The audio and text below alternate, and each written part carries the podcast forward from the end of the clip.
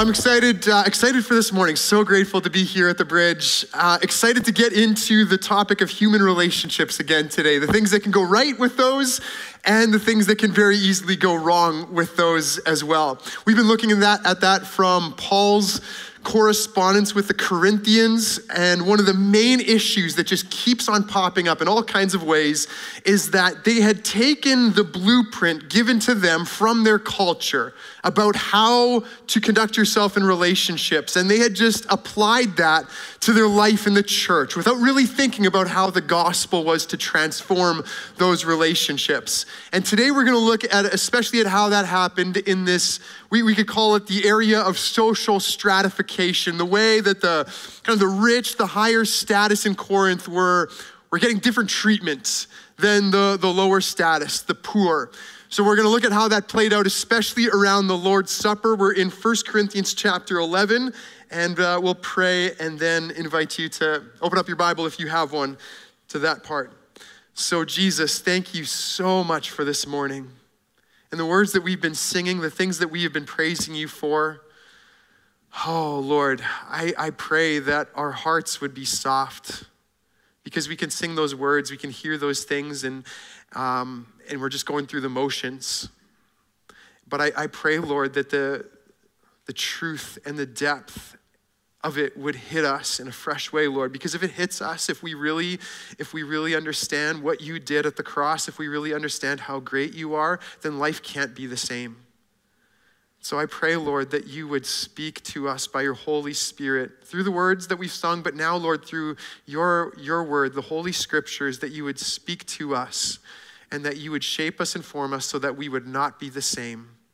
And pray this in Jesus' name. Amen. So, again, 1 Corinthians 11, uh, we're going to read this in a few sections. So, starting in verse 17, verse 17 to 22, Paul says, In, in the following directives, I have no praise for you for your meetings do more harm than good.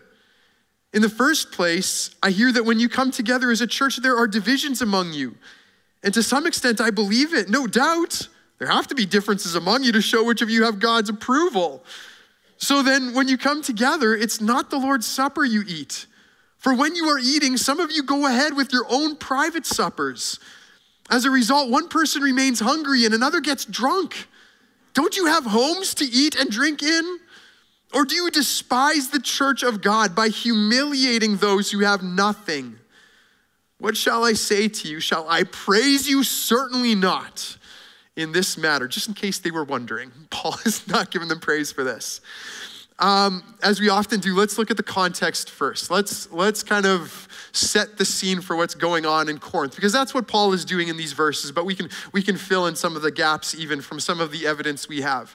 Uh, first piece of uh, context is that so the, the issue is something to do with the Lord's Supper, obviously. And the Lord's Supper in the first century church was practiced very differently than it is in most of our 21st century Western churches. So, in churches like ours, uh, communion, as we would call it, or the Eucharist or the Lord's Supper, it happens kind of in the context of a worship service, right? You're, you're all gathered together here. You're, you're in some kind of auditorium. At some point in the service, you come and you get a little itty bitty crumb of bread and a little thimble of, of grape juice if you're a no fun Baptist, or a, a wine if you're a free for all Catholic. It depends on where you're coming from. Uh, you just kind of take that, take a little morsel, drink, drink the sip. That's it, right? That's what happens. But in the first century world, the Lord's Supper was actually part of a legitimate meal. You were eating a common dinner together. Uh, and so, usually, it, it, seems from the evidence that you would perhaps, um, as part of your gathering together, you would eat a meal. You would have the bread that remembers the, the body of Christ at the beginning of the meal. And then at the end of the meal, you would, you would drink this cup of wine. I hate to break it to all of you teetotalers, but it, was, it would have been wine back then. Uh, you would drink a cup of wine at the end, and, and that would kind of be the, the, the kind of the bookends to this, to this meal together. And uh, that, that kind of has to do with where the early church met. The early church did not meet in church buildings like, like this. Uh, the Romans weren't about to let those weirdo Christians establish themselves in that way. So that wasn't an option. They were meeting in, in private homes. And it's interesting when you see some of the archaeological finds about what these Roman homes looked like. So I think we've got I think we've got a little picture up here, a little diagram. Um, so for for meals, let's say uh, there would be the the triclinium there. There's kind of that like three, literally means three couches. That's where they would eat their, their dinners. And so if, if somebody was hosting a meal, if the, if the homeowner, this is obviously a wealthy home, but the homeowner's hosting a meal, uh, the, the people who are kind of closest to him or to her, same status, same class, they would be eating in the triclinium. So that would be maybe 10 people or so. And the rest of the people, the servants, the slaves, the lower class people, they would be eating in the atrium. So that would seat maybe another 40, 50 people or something like that. So that's kind of the, the size of gathering that we're talking about. Now, if you were eating a meal, a joint meal together with people, um, that, that status and class difference actually had to do with the kind of meal you were eating as well. So, in most settings in, in our day today, if you're eating a meal together with other groups of people, you're probably all getting equal access to the food, right? It's usually how it goes. Uh, in the first century Greco Roman world, not so much. So, so one of the ways this would happen would be you'd have these meals where everybody was responsible for bringing their own food. And then you would just eat whatever you brought. You wouldn't be sharing it with others. They weren't into potlucks back then. And, and that does sometimes happen in our day know, sometimes we, uh, we have a picnic with some other families and everybody brings their own food, but it's kind of a recipe for disaster too because your kids are looking at what everybody else is eating and they're like, man, everybody else is eating hot dogs and chips and we're eating carrots and sandwiches.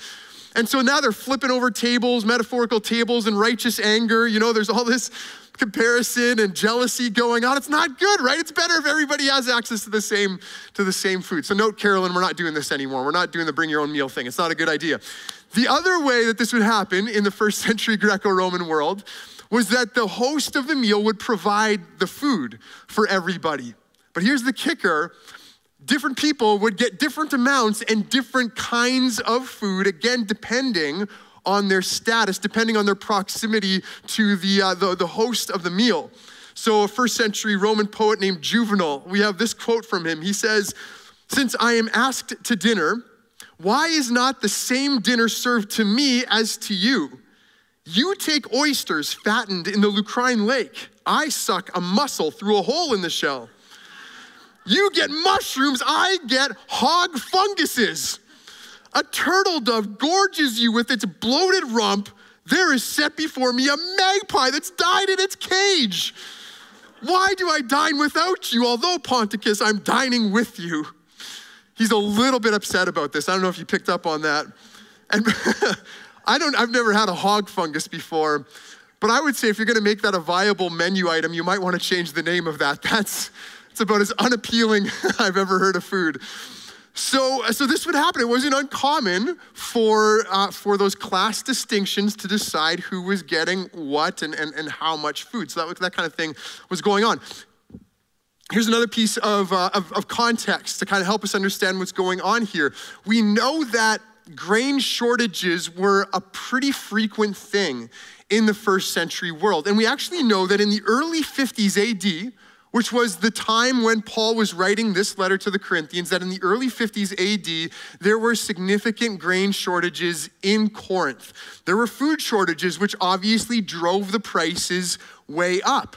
And we know that in settings like that, in times like that, the rich would become even more protective and, and anxious about what they had because they were afraid that all the, the plebes would come and ransack their stashes, their hoards of food. So you put that all together. And by the way, I think that's what Paul, in, in 1 Corinthians 7, Paul says, uh, because of the present crisis, I think that it's good for a man to remain as he is. Commentators think that's probably what he's referring to, that there is a significant famine going on in Corinth. And he's saying, hey, guys, you maybe shouldn't make any major life decisions. You maybe shouldn't start a family right now, given how challenging things are right now. So you put all of these pieces together, and this is kind of the picture that you get. You've got a church in Corinth with a large number of poorer, lower social status people, uh, and then a few of the rich as well, a few of the higher status people. And, there, and there's this division between them. And that confusing verse in verse 19, where, where Paul says, No doubt there have to be differences among you to show which of you have God's approval. Some commentators think that's probably actually a sarcastic comment. That, that, that some people in Corinth are kind of going, well, obviously we are more favored by God because we've, we've, got, we've got stuff, we've got food, we've got, we've got money. Now you might think, well, that's a terrible way to think. Nobody today would think that way.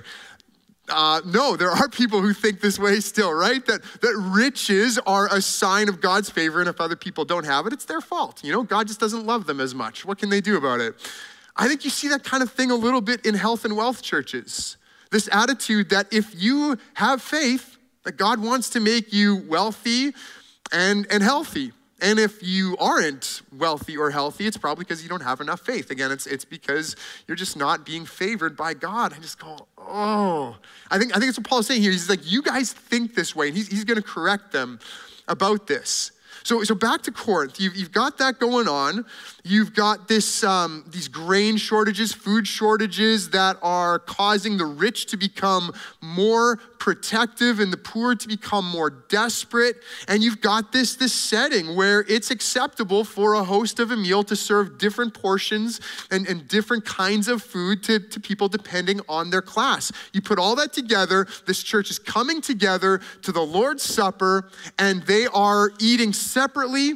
The rich are devouring their food, gobbling the wine, getting drunk. All the while, the, the poor, the lower status people are out, perhaps in the outer atrium, just scrounging together whatever scraps they can have, they can get. So that, that's kind of what's going on in Corinth. What's Paul's assessment of that? What does he think? What, what letter grade would he give them on their report card for this? He says, I've got nothing good to say about this. He says, You're, you're actually doing more harm than good.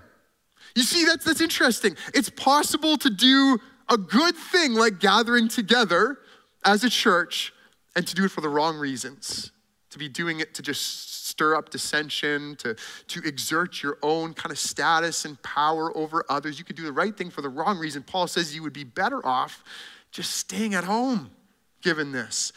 And, and then Paul gets really serious. He says, You are in fact despising the church of God by humiliating those who have nothing.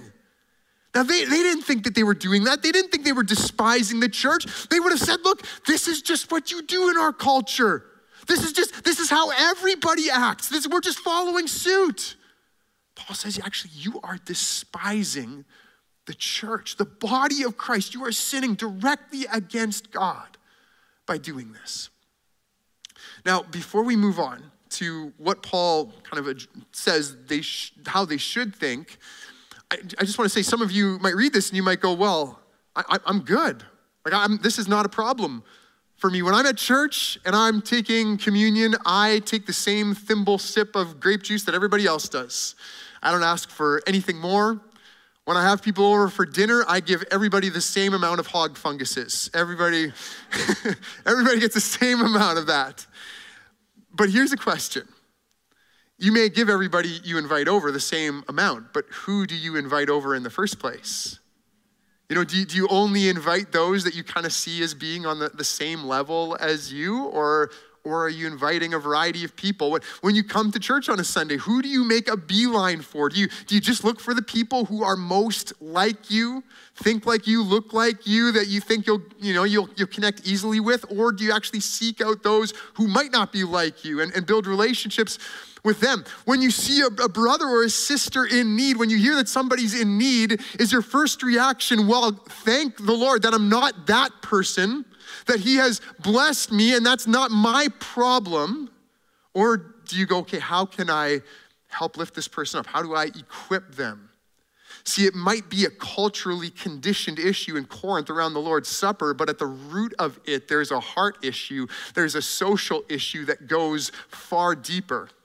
Think to help bridge this gap, there's a, there's a passage where Jesus speaks about our, our habits in terms of who we eat with he says, when you give a lunch or dinner, don't invite your friends, your brothers or sisters, your relatives, or your rich neighbors. If you do, they might invite you back. That would be a terrible thing. They might cook for you, they might be terrible cooks. So that's why you shouldn't be afraid of inviting me over for dinner because I won't, I won't, I won't invite you back uh, to, to make you food. Uh, you'll be, they'll invite you back and you'll be repaid. But when you give a banquet, invite the poor, the crippled, the lame, the blind, and you'll be blessed. Although they can't repay you, you will be repaid at the resurrection of the righteous. Jesus is saying followers of his are to disregard this natural human tendency to just kind of want to hang out with people who are you, you kind of view as being the same level or preferably a bit higher than you so you can climb the social ladder. Jesus is saying do the opposite downward mobility. Forget that whole way that, that, that other humans, you know, kind of operate socially. And follow me, follow, follow Jesus. We'll talk about what that looks like in a little bit. Now, I, I want to give an example from my life before we move on to the next section. Um, it's not going to make me look good, but so be it. When I was, uh, so I went to a small little Bible college in, in Steinbach, Manitoba, and I, I loved it. Loved, I loved it. I, I, but oh yeah, yeah, you, yeah, there I am. That's that's 20 year old Craig right there. I don't know if I really, I don't know if I really look that much different, to be honest. haven't really grown up yet. Um, so I, lo- I loved every moment of it. I had such a great time. Uh, made so many good friends, had deep conversations, created incredible memories. I came so alive there, uh, socially and, and spiritually and academically, not financially so much, but every other way, really came alive there. And when I graduated, I just had no idea what I was going to do with my life. I uh, moved into a trailer home with a couple of my buddies uh, which that's a whole other cachet of stories there. Uh, and, and applied for a job at Loewen Windows, which was one of Steinbach's biggest employers. And I was content to do that. I was content to spend my 20s just hanging out with friends, making windows, you know, living out the good old days. I had a, a sense that pastoral ministry might, might be something God was calling me to, but I thought that's a long ways away. So that, that's kind of how I thought I'd spend my time. Um, one day I was on my college website and I saw this job ad for a church in Wainwright, Alberta. And there was nothing about that that uh, really appealed to me. It meant it would mean leaving Steinbach which is going to sound like a weird thing for those of you who have who um, who've never heard of Steinbach before. It's going to sound even weirder for those of you who have heard of Steinbach before. Like leaving, that would be difficult. It was. It was. It was. It was so challenging. But I I kept on seeing this job ad and really believed that the Holy Spirit was kind of nudging me to that. So I applied. I, I was hired. I moved out to Wainwright. There, there it is. Uh, there's Wainwright buffaloes and stuff. Um, and and I have, to, I have to tell you, so I was an intern in a church there for one year. And for the first seven or eight months, I was, I was miserable. I was so lonely uh, because I could not get over the fact that I wasn't in college anymore. I couldn't get over the fact that, that I wasn't with my, my buddies anymore. And it wasn't that there were no young adults in that church that I was serving in, there were. But I just, again, this is where, where, where I, I, I'll be honest with you about some ugliness in my heart. I just, I kind of looked at them, I was like, nah, like they're not, they're not the same as, as, as my Bible college friends. Like they just don't measure up, you know? They, they don't have the same education. We can't have the same conversations. None of them like basketball. They all like country music, which is the worst. You know, like how am I supposed to hang out with them?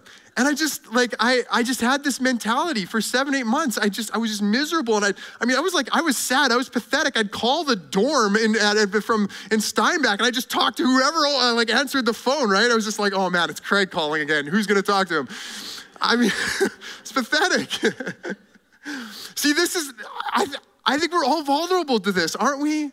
All vulnerable to this kind of social snobbery, this social pride where we see ourselves on a certain level and we're like, well, I don't really want to hang out with people who I don't see as being at the same kind of class, the, the same, same as me. You know, they're not going to do much for me, so I'm just going to kind of like stay away. I think we're all vulnerable to that. So let's look at, at what Paul says about this. He goes, he goes back to the Lord's Supper which is kind of the place where these divisions, these social divisions, are especially being worked out. And here's what he says in verse 23 For I received from the Lord what I also passed on to you. The Lord Jesus, on the night he was betrayed, took bread, and when he had given thanks, he broke it and said, This is my body, which is for you. Do this in remembrance of me. In the same way, after supper, he took the cup, saying, This cup is the new covenant in my blood. Do this whenever you drink it in remembrance of me. For whenever you eat this bread and drink this cup, you proclaim the Lord's death until he comes. Now, before we talk about what this kind of says to us about, about the Corinthians dining etiquette, let's, let's talk about the theology of the Lord's Supper that Paul brings out here. First thing Paul says is, is he says this, this, um, this meal this Lord's Supper that Jesus instituted, that he did it on the night that he was betrayed, the night before, before he was crucified. Now, this is, this is verbal participation time. Who betrayed Jesus? Good work, everybody. That's it. That's the only time you can talk today. You did it. Judas. Judas was the one who betrayed Jesus, and Judas was a disciple of Jesus. And here's the kicker Judas, who betrayed Jesus, was at the Lord's Supper. He was there. We know that from the Gospels. In the Gospel of Luke, we go through the whole, the bread and the cup, and after all of that, Jesus, Jesus says that the one who is going to betray him, his hand is, is at the table. Right there, Judas was at the table.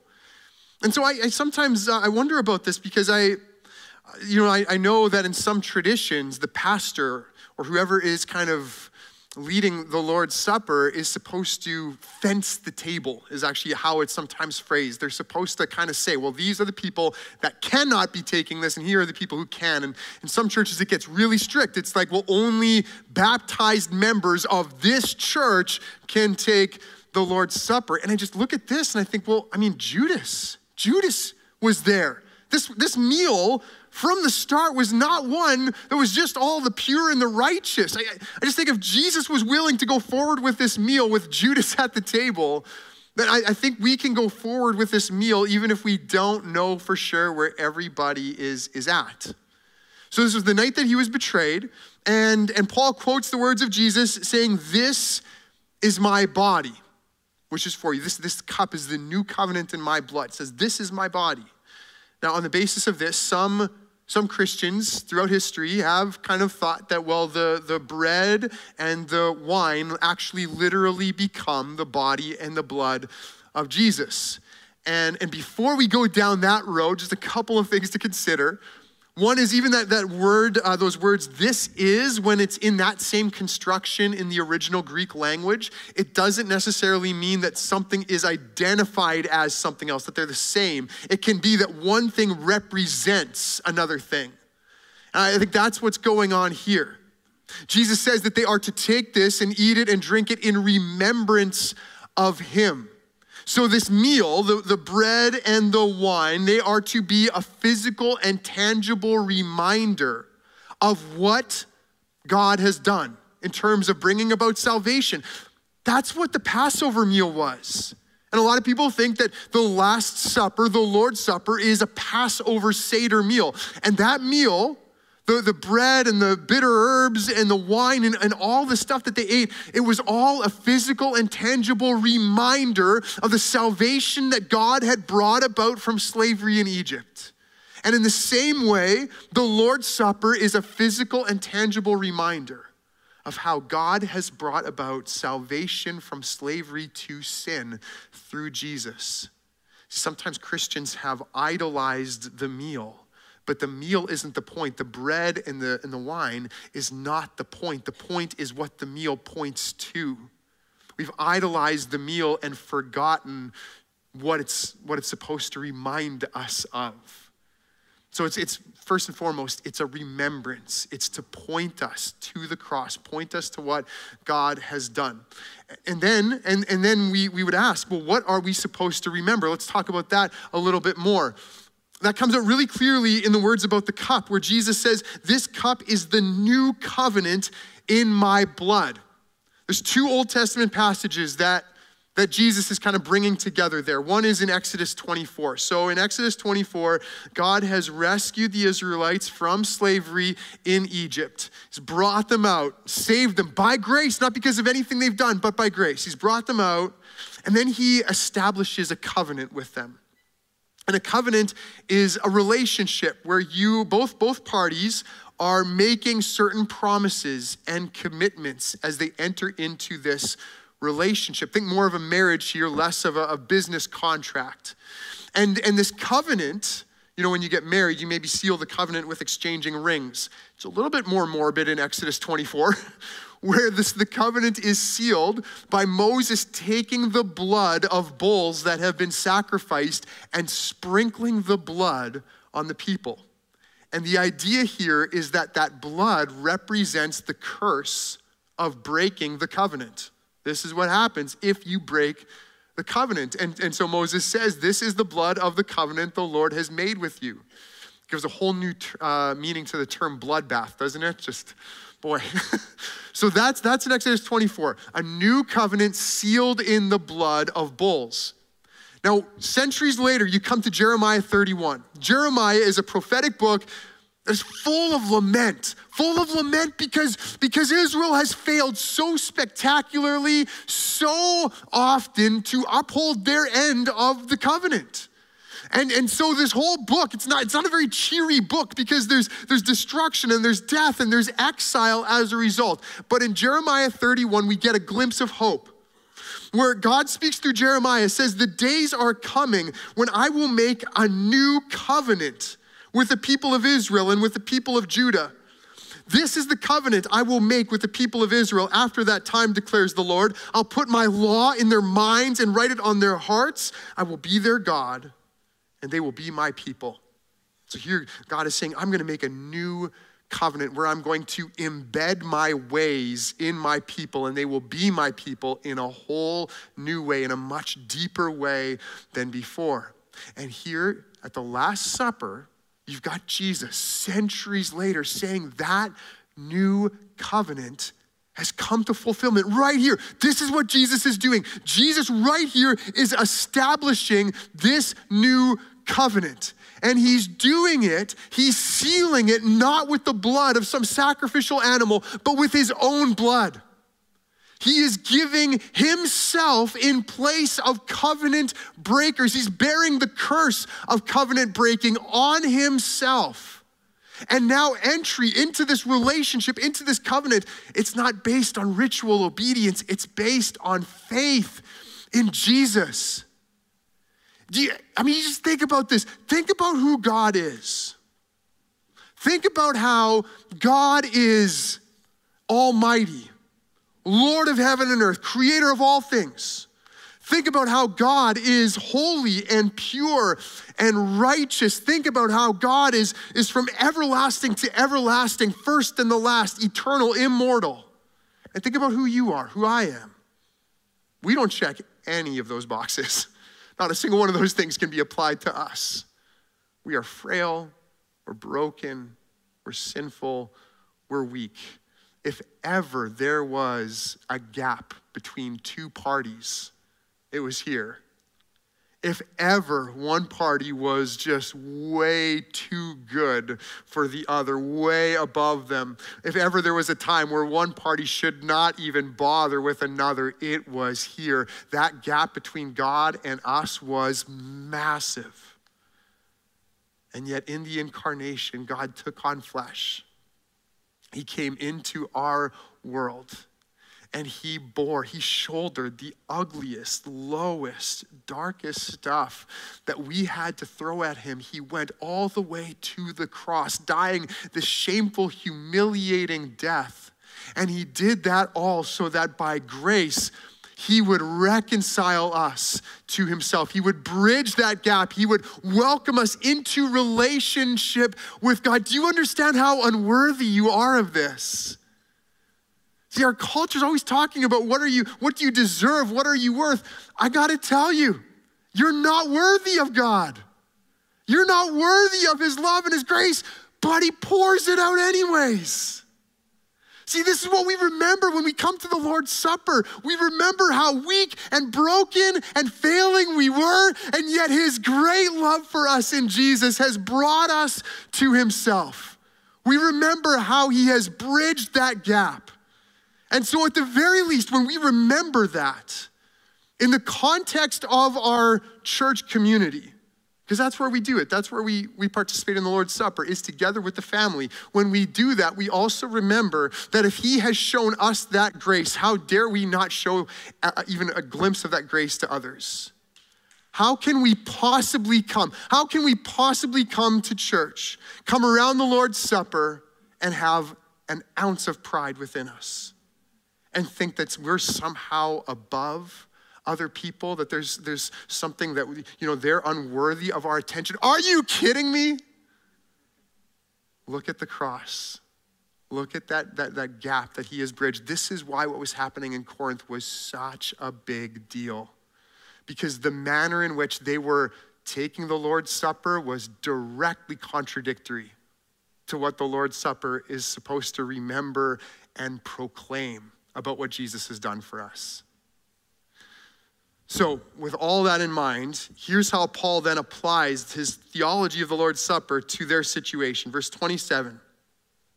So then, whoever eats the bread or drinks the cup of the Lord in an unworthy manner will be guilty of sinning against the body and blood of the Lord. Everyone ought to examine themselves before they eat of the bread and drink from the cup. For those who eat and drink without discerning the body of Christ eat and drink judgment on themselves. That's why many among you are weak and sick, and a number of you have fallen asleep. But if we were more discerning with regard to ourselves, we would not come under such judgment.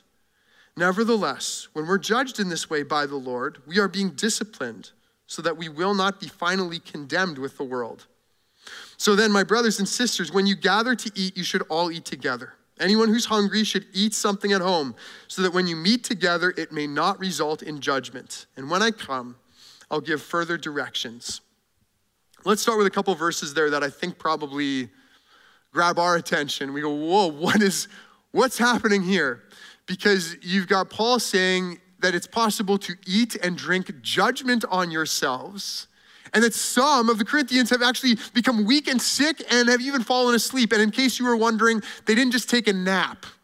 That's a euphemism for death, that some people have actually died. On the basis of this, I, I can't remember who it was. It might have been one of you, and you're like, hey, you shouldn't be talking about this, but I don't remember who it was, so I think I'm fine. I remember somebody coming to me and saying, I haven't taken communion in years and years because of this verse, because they were so terrified of eating or drinking in an unworthy manner and opening themselves to a judgment like this. So let's, let's, let's, let's kind of work through this a little bit. What is Paul talking about? It could be that Paul is saying that because of the waywardness of the Corinthian church, that God is directly inflicting some of them with, with sickness and, and even, even death. It could be. I mean, there, there are instances, rare instances in the New Testament, like with Ananias and Sapphira or King Herod in the book of Acts, where you do see that kind of thing happening, where somebody has sinned and God's like, judgment. It could be. I, I want us to be really, really, really careful here, though, because it is definitely not true that whenever somebody is sick, it's because God is directly kind of punishing them for something they've done. There's so much in the Bible that would not lead us to that conclusion, that would lead us in the opposite conclusion. So we got to be really careful with that. But it could be that in some circumstances, and Paul, as uh, one who has a prophetic gift, might know that that's what's happening in Corinth. That could be. I think there might be a simpler explanation, though. It could be that some of the Corinthians are weak and sick and are even dying simply because of malnourishment. Remember the grain shortages. Remember how scarce food is becoming in Corinth, and remember how little the rich are caring for the poor in this church. If, if that's the case, if you have if you have people who are not getting sufficient nourishment, are growing sick, are even dying of those sicknesses, then, then it could be that God is allowing that to kind of run its course as a judgment on the church in Corinth, as a way of saying, look, you guys, look at the lack of love that exists among you right now. Look at what's taking place. To go back to something I said last week, um, Jesus, actually in John 13, on the night that Jesus instituted the Lord's Supper, he, to, he told his disciples that he was giving them a new command love one another. As I have loved you, so you must love one another. By this, everyone will know that you're my disciples if you love one another. Again, this is such a, a huge part of our witness to the world. And I, I see that, I hear that here at the bridge at various times. I, I know I've, I've heard from people who are going through really, really difficult, challenging times, and they have experienced the love and the compassion of people in this church, and they're telling other people about that. And it, it makes, it makes Jesus look really good. The tragedy in Corinth is that the opposite is happening that they are not loving one another, that they're not caring for one another, that there are these divisions, and as a result, there is this, this judgment. The church isn't looking good, Jesus isn't looking good because of how the church is, is relating to one another. And, and that I think gets to what Paul means by examining and discerning. Some people have this idea that, that it's like this introspective perfectionism that you kind of look at your life before taking the Lord's Supper, and if you find any area of your life where you're not totally perfect yet, you're like, oh, I'm out, can't do it, can't do it this week, which has always seemed strange to me. Because the whole point of the Lord's Supper is that you're a sinner in need of grace. See, I, I come to the table as I am, recognizing my desperate need for the love of God. I think this is the crucial question. It's, it's not about this introspective perfectionism. I think it's about what is your heart as you come to the Lord's Supper. Because if you come pridefully, if you come going, yes, I've got it all figured out. I'm a great Christian. I'm doing really well. I'm so much better than everybody here. Let's go. Take the bread and take the juice. I've got this. It's the wrong place for you. Don't do it. Because that's not what this is about. Your, your heart is in the wrong place. And that's the discerning, the examining that Paul is looking at. This is all about humility. This is all about people coming to the table, coming to this reminder of what Jesus has done and recognizing their desperate need for grace that all of us together no matter what our no matter what our earthly status is outside these, these walls no matter how people view us no matter how much money we make what job title we have how popular we are how many followers we have on instagram it means nothing right here. It means nothing at the table. Because before the foot of the cross the ground is level. We are all in the same boat needing this grace. And so this is paul's whoo this is Paul's final appeal. He, he says to them, So when you come together, then share with each other, eat together, receive one another, is another translation of that.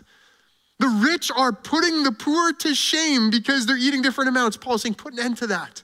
If you've got to do that, if you've got to gorge on your roasted turtle dove, you know, do, do that at home.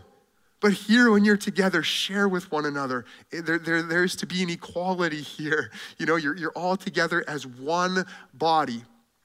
In the very next chapter, Paul actually expands on this a little bit more. He, expands on this idea of the church being the body of Christ uh, because it's, it's, it's an issue that's coming up again and again for Corinth. He says, But God has put the body together, giving greater honor to the parts that lacked it, so that there should be no division in the body, but that its parts should have equal concern for each other.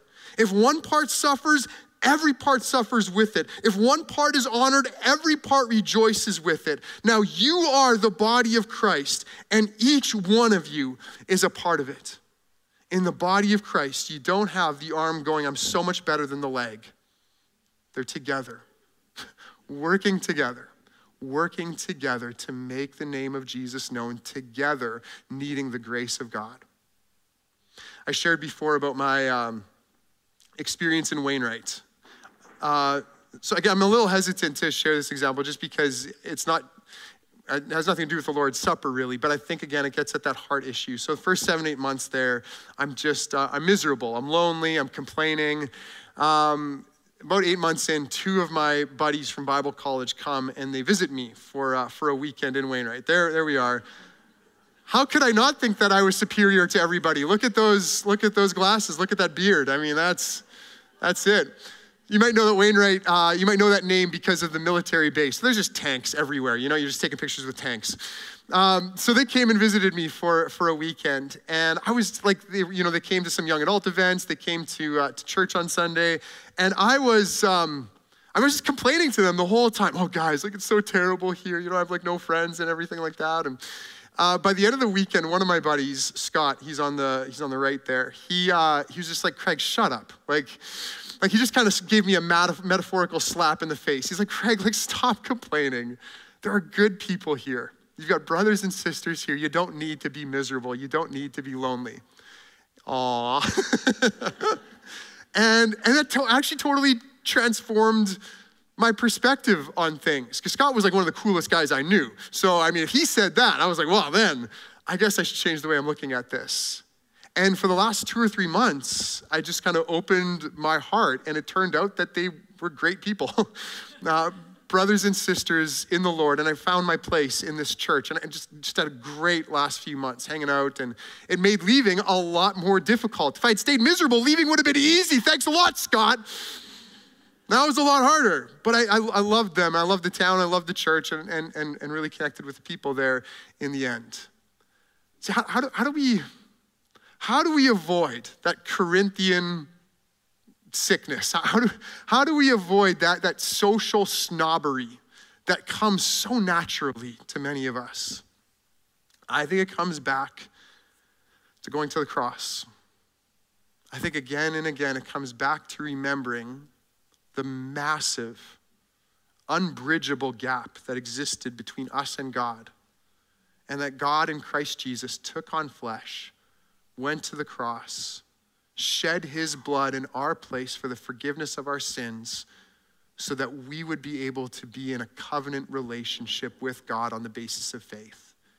And if God has done that for us, then how can we not extend that grace to others. Just keep on coming back to the cross. And it may sound unpopular, but, but remind yourself again and again how unworthy you are, and yet the grace you have received. And so, uh, invite the worship team up. We're going to practice. We're going we're to we're to remember that this morning, unsurprisingly, by taking of the Lord's Supper. So, get the worship team up. Get the um, the servers, the communion servers up as well. I'm going to pray and then and then give us some instructions. As we prayed at the beginning, God, I, I don't want us to hear these words that we often hear and for them to just kind of pass us by. God, I, I want us, I want us to feel the weight,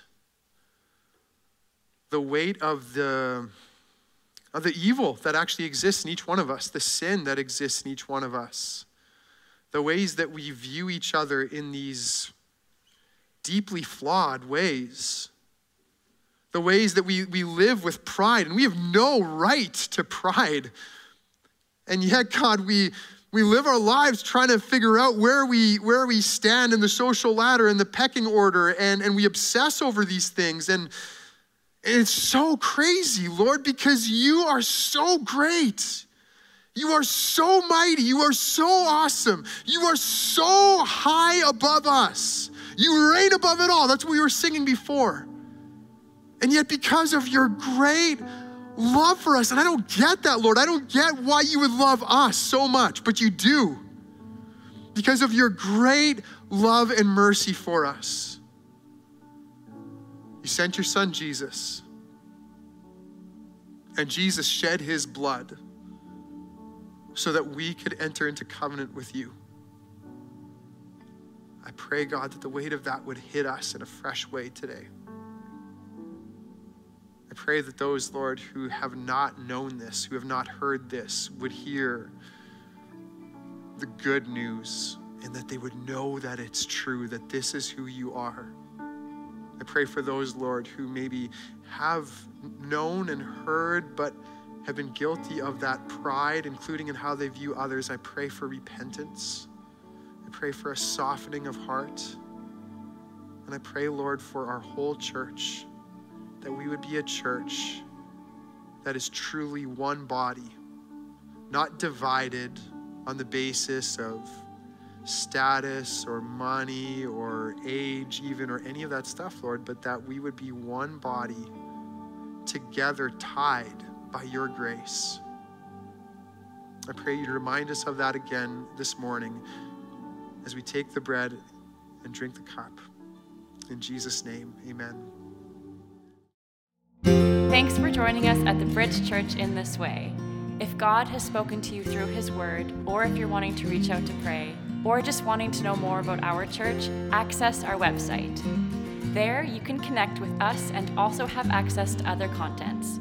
We are a church that lives to know Jesus Christ personally and to make Him known. We believe He is the hope of the world and wants to give you hope as well.